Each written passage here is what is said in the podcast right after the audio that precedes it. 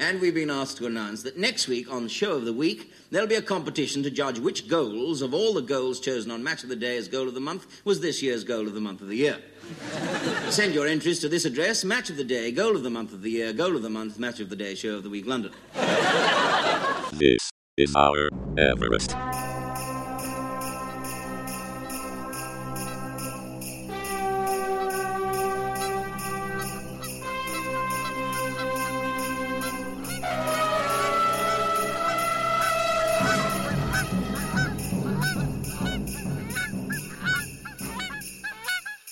Greetings, culture vultures, and welcome to This Is Our Christmas Everest, a podcast featuring many, many stars. A whole night's worth. At the well, at the very least. Yeah, it's Christmas night with the stars, 25th of December 1972. And they both used to do this. BBC used to do it, ITV used to as well. I found one today that was made in 1994, so obviously this is something that So, you know, they've persisted with. I don't remember it, but then the TV wasn't usually on much after lunchtime in our house on Christmas Day. No, we're going to get to that story in one of the later episodes. Right. So everyone everyone is now on tent hooks. And it's Yeah. it is well worth waiting for because this slice of Ian's childhood is it, it explains everything as far as I was concerned. Does it now? In terms of stars that we're going to spend Christmas night with, Yeah. they weren't they weren't messing around, were they? I mean, when you look at the stars that they had, and this is 1972, bear in mind. Mm. Cilla, the young generation, Lulu, Mike Yarwood, the Liverbirds, the Goodies, and Dad's Army, as well as the two Ronnies. Now that's a lineup, really. Isn't Well, it? yeah, I mean, it, it's interesting how they kind of build up to Dad's Army. yeah, that's obviously the star turn. That gets a like 15 minutes, doesn't it? Something like that. It's an unsatisfying experience. I think is the best way to describe it. And I think so. the my big takeaway from it ultimately was that the quality of the act in 30 minutes or over the course of a series or however long you want to define it is quite easily distilled into 15 minutes or even 5. I enjoyed, for example, the Dad's Army sketch, not because it was particularly good or particularly funny, but because it's the Dad's Army cast Yeah, and every single one of them is a brilliant comedy actor. You could watch them using the telephone book as a script, and they would find Yeah, a way mean, of making it funny. It's a bit like a, a tasting menu in a posh restaurant, isn't it? You get a little bit of a little Yeah, specially made morsel of Dad's Army. You're not getting the full Dad's Army. Aside from the sort of little gobbets of um, the established stars doing their shows, Hmm. uh, as well as Dad's Army, there's also a Liver Bird yeah, insert. You do also have the sketches that have been done there, right there in the studio. Two Ronnies, yeah. and they were very disappointing. Really. Well, the thing is that I mean, the two Ronnie's bits can basically be divided into three, can't they? You've got them doing the news behind their desk, yep. which is fine. As a special Christmas goodwill gesture, a well known British petrol firm is offering an extended play gramophone record of American Indian ghost stories for only three new pence. Just ask for the BP, 3P, Creepy TP, EP. no different to the TV series. Nope. Then you had Ronnie Corbett sitting on a chair Yeah. doing his monologue bit, Yeah. which wasn't particularly good, but I don't really think he'd refined it by that point. Because you got to bear in mind that he was still doing that 10 years later, Yeah. and by that time he had it nailed down. I think this is probably quite near the beginning of when he was doing it. Oh, I would think so. Yeah. I mean, I, I don't know if I've ever seen two Ronnies earlier than that. It it Yeah. can be a little bit deceptive, I suppose. You see the two Ronnies, and they're sort of never changing. But this is quite early on in the whole two Ronnies chronology. Yeah, all the basic building blocks are in place. Uh, it took them a couple of years to fine tune it. I mean, Ronnie Barker was famously a perfectionist, wasn't he? In crazy perfectionist. Yeah. This uh, And- this this um program must have given him full on willies. I would have thought. Well, yeah, because it's live comedy and it's a different discipline, isn't it? You know. Yeah, I suppose so. But I mean, it's just I was just a bit disappointed with the quality because you associate the two Ronnies with the cream of the crop of all of the best Well, writers. yeah. I mean, the the the um, the thing is that where it really fell down was the sketches yeah. because they felt half cooked. Well, yeah. I mean, the first one was about two people at a Christmas party who was both clearly on PCP. I think.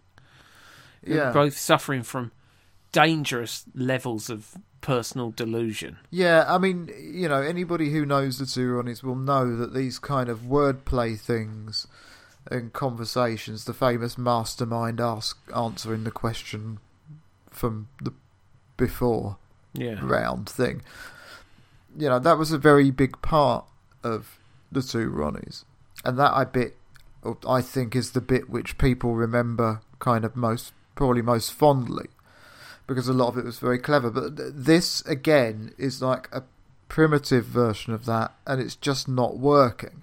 It's two different people who've got kind of horrors of some description, Yeah, definitely. uh, and they're both completely misinterpreting what each other say. yeah. But it's just it just doesn't really make any sense. It doesn't really hold together. I do love these insights into aspirational life in the early 1970s Yeah, yeah, yeah. because just that little scene of like the way they're dressed and the furniture of this um this set in this house is it just reeks of 1972 you know that's that's that's the life that people aspired to in 1972 yeah. so that's quite nice but the sketch it felt like I was waiting for a punchline Mm. and it never really arrived. I mean, I've written down here that it wasn't a very good one, which implies that there was one, But there wasn't. But- Re- not, but I don't remember it. No, Yeah, I mean, the, so- the, there was a sketch later on with Ronnie Barker buying alcohol in an off license. yes, I believe that the person who ran the off license was Sally James. Ah, right, yeah, That's got a punchline, but it's it's not a great punchline. And of course, a lot of it is sort of the joy of language, isn't it? The different names Yeah. for weights and measures of alcohol and, and, and drinks. Well, Um, it's, yeah, it's like phonetic humour, isn't and it? And then It's there's like, an, a last sketch where Ronnie Barker is basically roughed up by a group of milkmen trying to get their Christmas Yeah. box, which again lacking a punchline. doesn't really work again. Now, So strange. I mean, there is there are good things in here. I mean, as you say, the Dad's Army is is pretty good. The two that particularly interested me were the Goodies and the Liverbirds, both of which are programs I've never seen. Okay, well, I mean, the goodies uh, we'll, we'll I kind of want to gloss over a little bit because they're almost certainly going to turn up in this podcast at some point. But I can't get on with the goodies.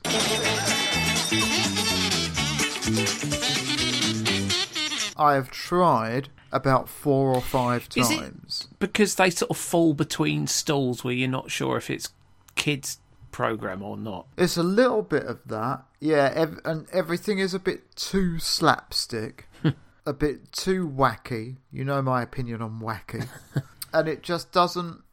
I've tried. I've you know I've tried about three or four times. I'll put an episode on and I will sit through it, and within about ten minutes I'll be like, "It's no good. I don't get it." and the thing is, that my continually going back to give it another go is based entirely on the fact that that bloke died from a heart attack from laughing too much. While the goodies was on You the see, TV that fascinates me because you've already admitted in this podcast that when somebody gives an epilepsy warning, you look away, even though you're not somebody who suffers from epilepsy. Yeah. And yet, you deliberately seek out trying to get into the goodies because somebody once dropped dead of a heart attack because they were laughing so hard. But the thing is, they were popular. Oh, they were enormously popular, You know, yeah. that's the thing. They were popular, and it wasn't just amongst kids. It was also with adults. Yeah. But I think that the difference between that and the other programs that I love that kids love as well, because there's a lot of that in children's TV. There's a lot of kids programs which make jokes for the adults as well, Yeah. and that's standard practice nowadays. I think Yeah. the reference to Donkey Kong in Hey Duggee will go over the head of a five-year-old, Yeah. but it won't go over the head of the five-year-old's parents. No. And that's just the way it is. But in this, you see, this is described as being for kids and adults as well. But they're kind of all laughing at the same thing, you know. Maybe you And should. that's the diff. That's the difference, and that's what I don't like about. Maybe you should switch your focus from getting into the goodies so you can understand how that man died of laughter, and focus instead on trying to be the first person in the UK to have a massive fatal heart attack from laughing at an episode of Hey Duggee.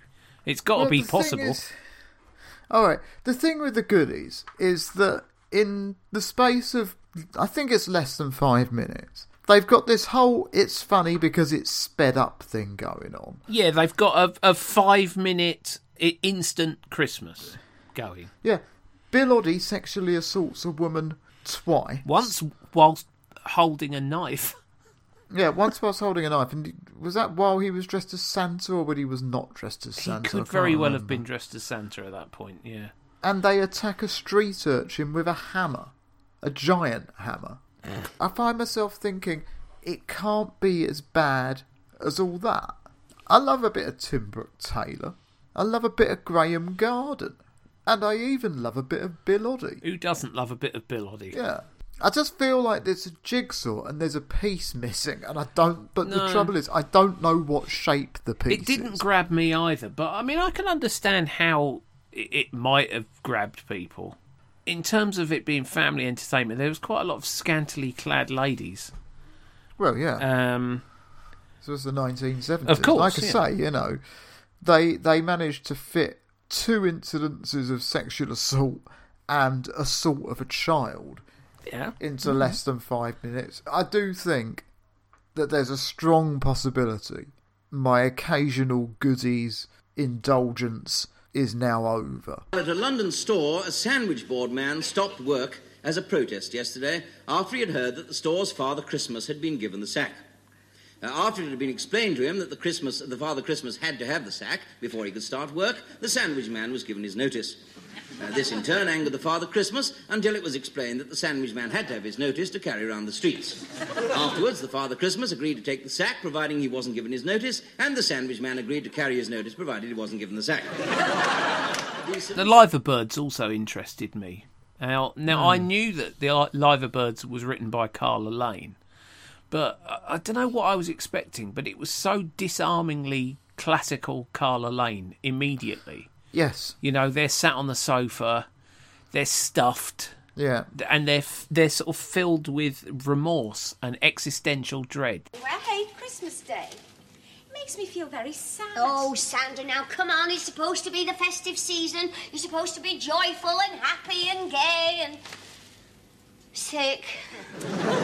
That is, but I can't stop thinking about poor people and hungry children and dead turkeys. This chronic over analysis of minutiae. Yeah, and there's an, there's, there's this undercurrent of melancholy. Very much. I mean, you know, these young women are supposed to be in what their early twenties, mid twenties. presumably, I looked up how old they both actually were. Okay, go on. and they they were both actually 31 at Yeah, the time. they were- So I would guess that in TV world that probably means they were meant to be in their early to mid 20s. Yeah, I don't think the characters were over thirty.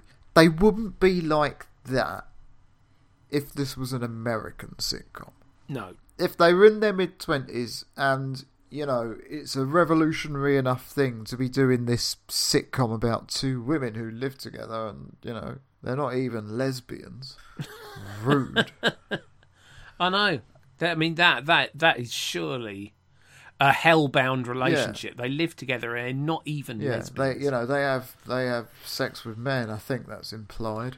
They're supposed to be having the time of their lives, and instead they're not. They're both having an existential crisis. It didn't feel very festive to me. They're egging themselves on Yeah. through their existential crises. Yeah, Each each helping the other one develop new and more exciting paranoias. See, the problem I have with Carla Lane is that I don't think Carla Lane is quite intelligent enough to really understand those great metaphysical questions and provide anything insightful. So it always ends up sounding trite. we should have had her on this podcast. Really, she would have been absolutely ideal. You've got them sitting there discussing life, the universe, and everything in the liver birds.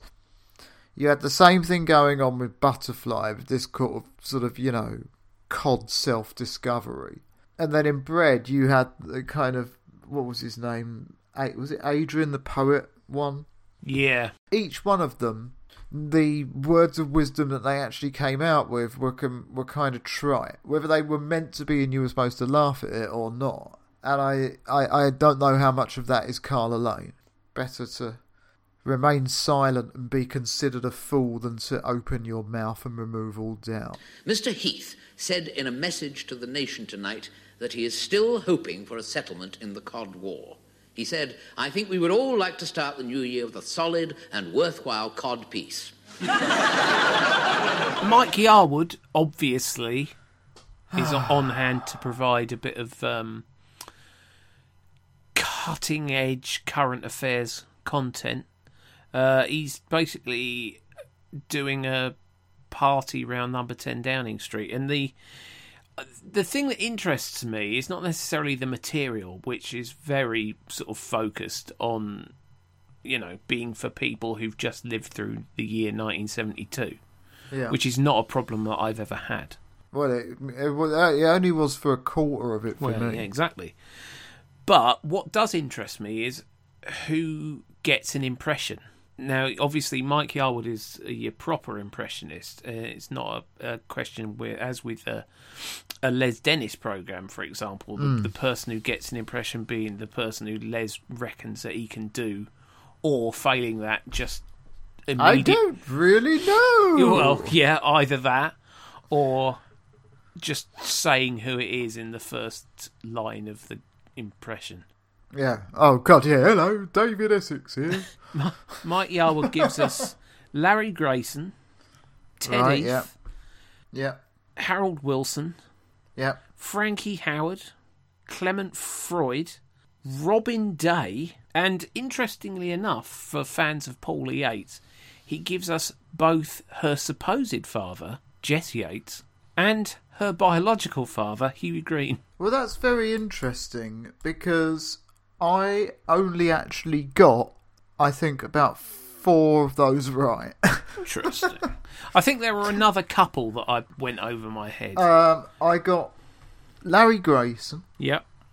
and I got Ted Heath. We wish you a Merry Christmas. We wish you a Merry Christmas. We wish you a Merry Christmas and a Tory Then there was somebody in a Pope hat. Yeah, that's Jess Yates. They used to call Right. him the bishop. Oh, okay, right. Well, I didn't. Yeah, I didn't. I wasn't. You know, I had no frame of reference. Interesting. Uh, I got Harold Wilson. I got Ted Heath again. I was a bit surprised that it was Ted Heath again. Yeah, it's never never enough Ted Heath. Yeah, and then Frankie Howerd I got. But then I didn't get whoever was after him. Clement Freud. Right, I've got that down as John Le Mesurier. Well, um, And then after that, who was it? uh, Robin Day popped up briefly in the sing along. Okay, I've got that down as Vincent Price. I'm not sure. and then that just you another know. one, which is just don't know. I'm not sure you really know who Vincent Price is. um, he's the he's the he's the, the horror guy, he certainly, yeah, okay. Oh, the Dracula you, guy. you know, you know who he is. You just No, don't no, I know exactly who he is. What I, he I know sounds exactly. like. Yeah, and what he sounds like. That's why I thought it was him. That's what it sounded like. Well, the one that I'm thinking of, anyway. I thought it was Vincent Price. That's damning. But you know that that was my. I was surprised and a little bit disappointed not to get any Cloughie. yeah, Maybe on on next year's Christmas Night with the Stars, you you would have got more Cloughie content. I think so. Yeah, but the thing is, right? He's not very good, is he? Well, I mean, I He's not. He's not very good. He's not. He. I mean, uh, some of them I'm- were quite. Harold Wilson was quite good. Um, just I didn't think his Larry Grayson was as good as Dustin Gee's. no, no, exactly. But that's you know Dustin Gee was a good impressionist. It- it's not like a black mark against your name if if uh, somebody if Dustin Gee does a better impression of somebody. Yeah, just not very good. So he was a little bit hit and miss, but he was the best in the business at the time, wasn't he? Yeah, and that's the thing, isn't it? And you know it's it, it's not Christmas night with the people who are the actually the best at doing it that you've never heard of. It's Christmas night with the stars, Yeah. and they expect stars. So listen, Sarah, did you get lots of lovely things for Christmas? I did. I got some lovely presents. What did you get? Well, I'll tell you what I got if you tell me what you got. Okay. The scent I got from David Frost was super, as was the fez I got from Tommy Cooper. From Tarbuck and his mates, I got a box of dates. A picture of the Pope came signed from both of us, Jess Yates. I think we should probably address the musical act. Yes, absolutely. You, I Um, was I was just about to say that we needed to discuss the musical acts. The first one was Lulu and the Young Generation, who had Yeah. an extremely elaborate song and dance act all done. Well, the thing is, right? This is Lulu. it is Lulu. It's 1972. Do you know how old she is?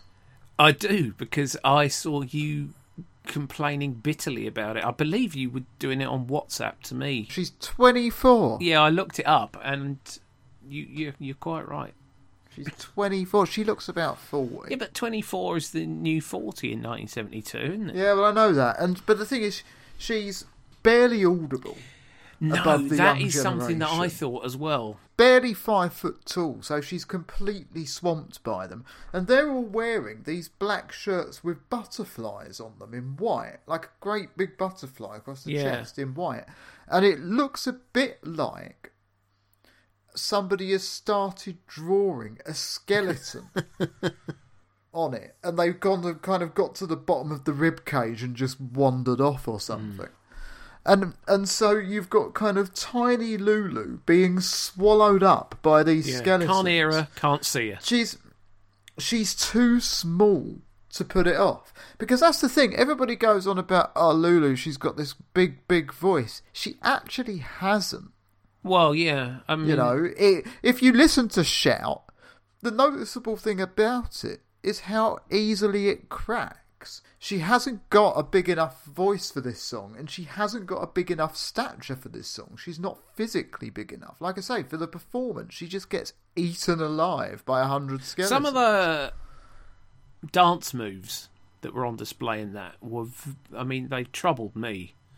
Not because they were, you know, in any way morally questionable, but some of the things that they were doing with their necks and things. I hope that they warmed up first. Well, you know, there's there's been a lot of talk about dementia in Oh, football. yeah, absolutely, yes.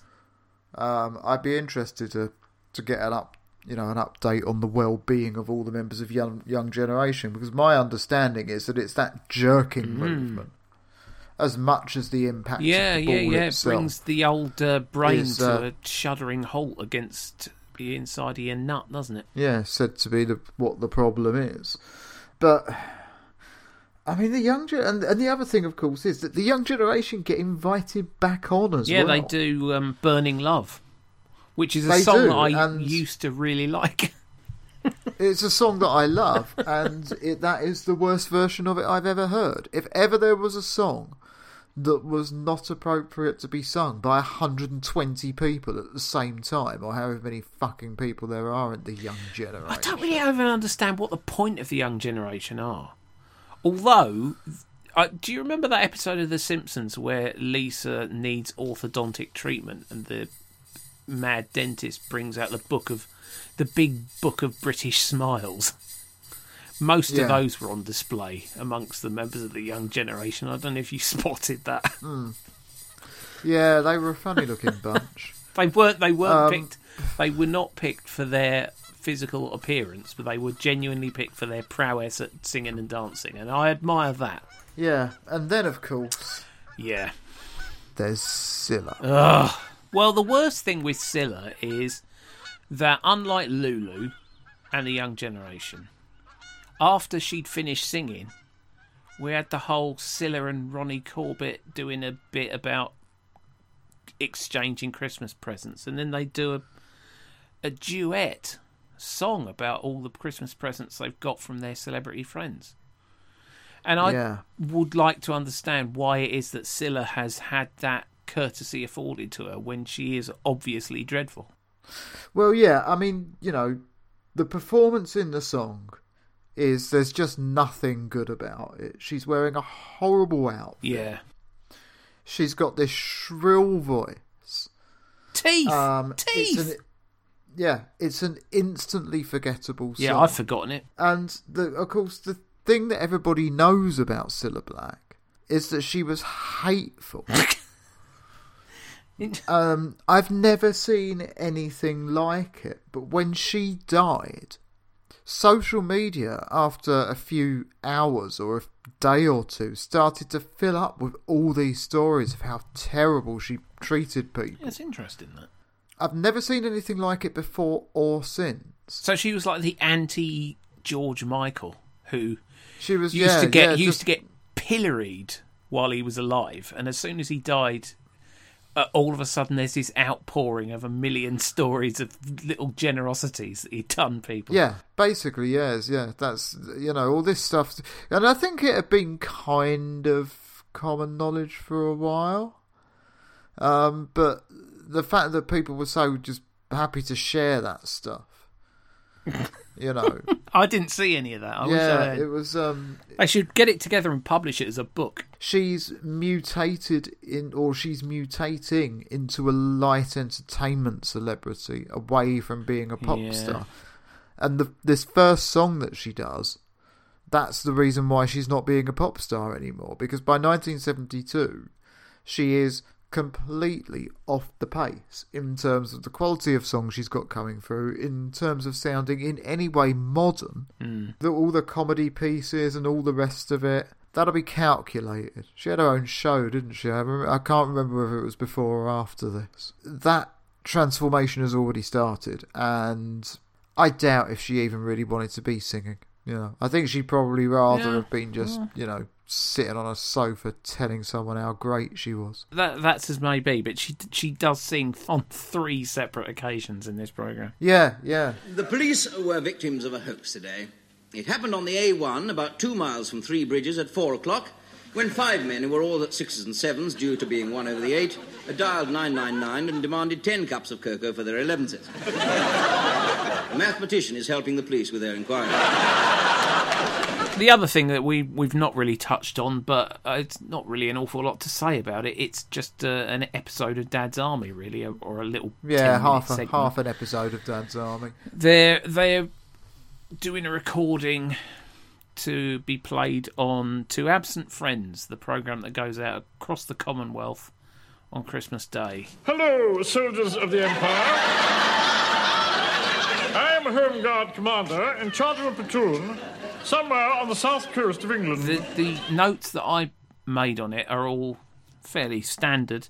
James Beck died the following summer, Right, yeah. 44. He drank himself to death. Arthur Lowe drank himself to death. He was 57 at the time. John Lemez, he drank himself to death. he was 60 at the time. Arnold Ridley and John Laurie, 75 and 76. Yeah. Which in 1972 is the equivalent of being all of the years old in the entire world. Yeah. That, that's So, the thing, you is it? Fair play.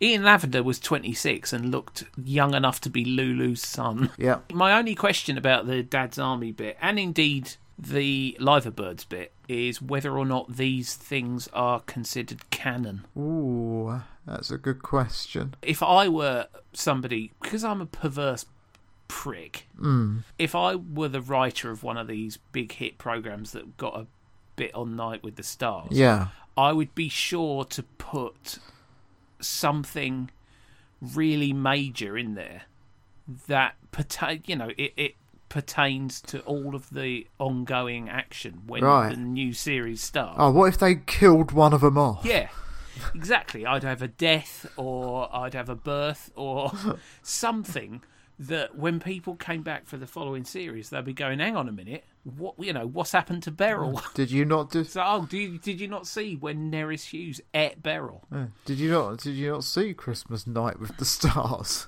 Yeah, yeah, yeah. If you, some call sort of yourself a idiot. Liverbirds fan, Yeah, yeah. There's an interesting perspective to take on it. I don't know. I mean, if if it was written by the original writer, Yep, then it was. maybe yeah, I'd be inclined to say yeah, it's canon. Well, there you go. Yeah, I agree. So that's that sorted, done. We figured that one out. No more questions. Your witness, Malud. Go fuck yourselves. what was what was your festive highlight? My festive highlight was really how unfestive most of it was. Actually, um, What, for, there- considering there that it was a Christmas Day show? considering it was a, yeah, this is like prime time Saturday night on Christmas Eve, and uh, the Cilla Black bit hasn't got any Christmas in it. Uh, the Lulu bit hasn't got any Christmas in it. The Dad's Army bit, kinda. Uh, the Liver Birds, Well, yeah, that's. Christmassy. The goodies have got some Christmas. Christmas highlight, uh, bludgeoning a small child. Yeah, my Chris- a, my uh, Christmas highlight was also in the goodies bit. It was when Tim when Tim Brooke Taylor brought out an enormous Christmas pudding, and it put Oh, put a match yeah. to it, and it went up like Vesuvius and left basically a little cinder at the bottom of the um, pan. The evening of Christmas Day is the time that I want to hear about Christmas the least. Don't talk to me about Christmas.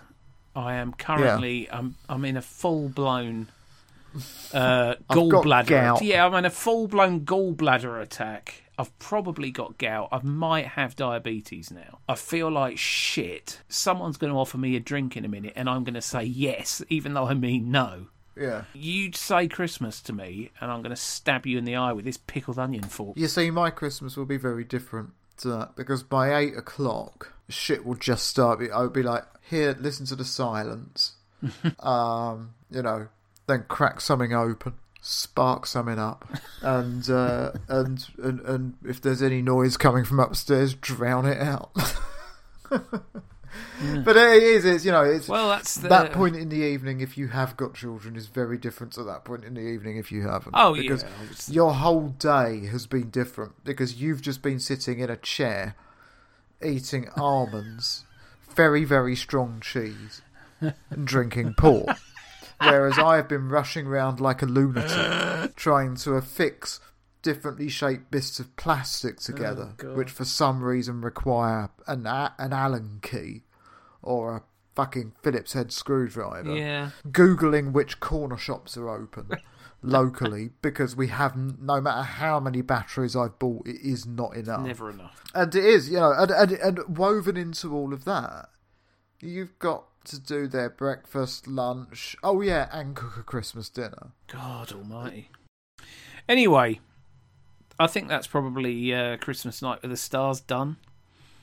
Uh, it sounds like the sort of program that you would probably be quite grateful of nowadays. You know, sit there in your little fug, floating, Yeah. floating Yeah. happily above the the couch. No kids screaming. yeah.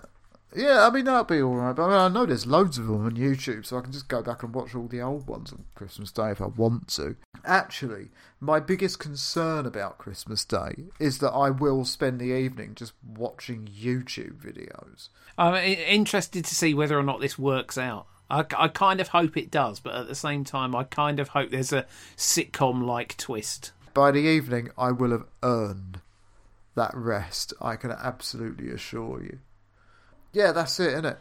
We're done Yeah. for this. Tomorrow, Tomorrow. yeah. This is the one that has been hanging over me certainly like a some sort of hideous sword of Damocles. It wasn't until I started to watch it that I realised what it was going to be like. You're an idiot. We'll, we'll we'll go into this tomorrow because it's morning worship from Christmas Day 1993. There you go. But anyway, that's enough of that. We'll be back again tomorrow, live from church. Thanks very much for listening. Goodbye.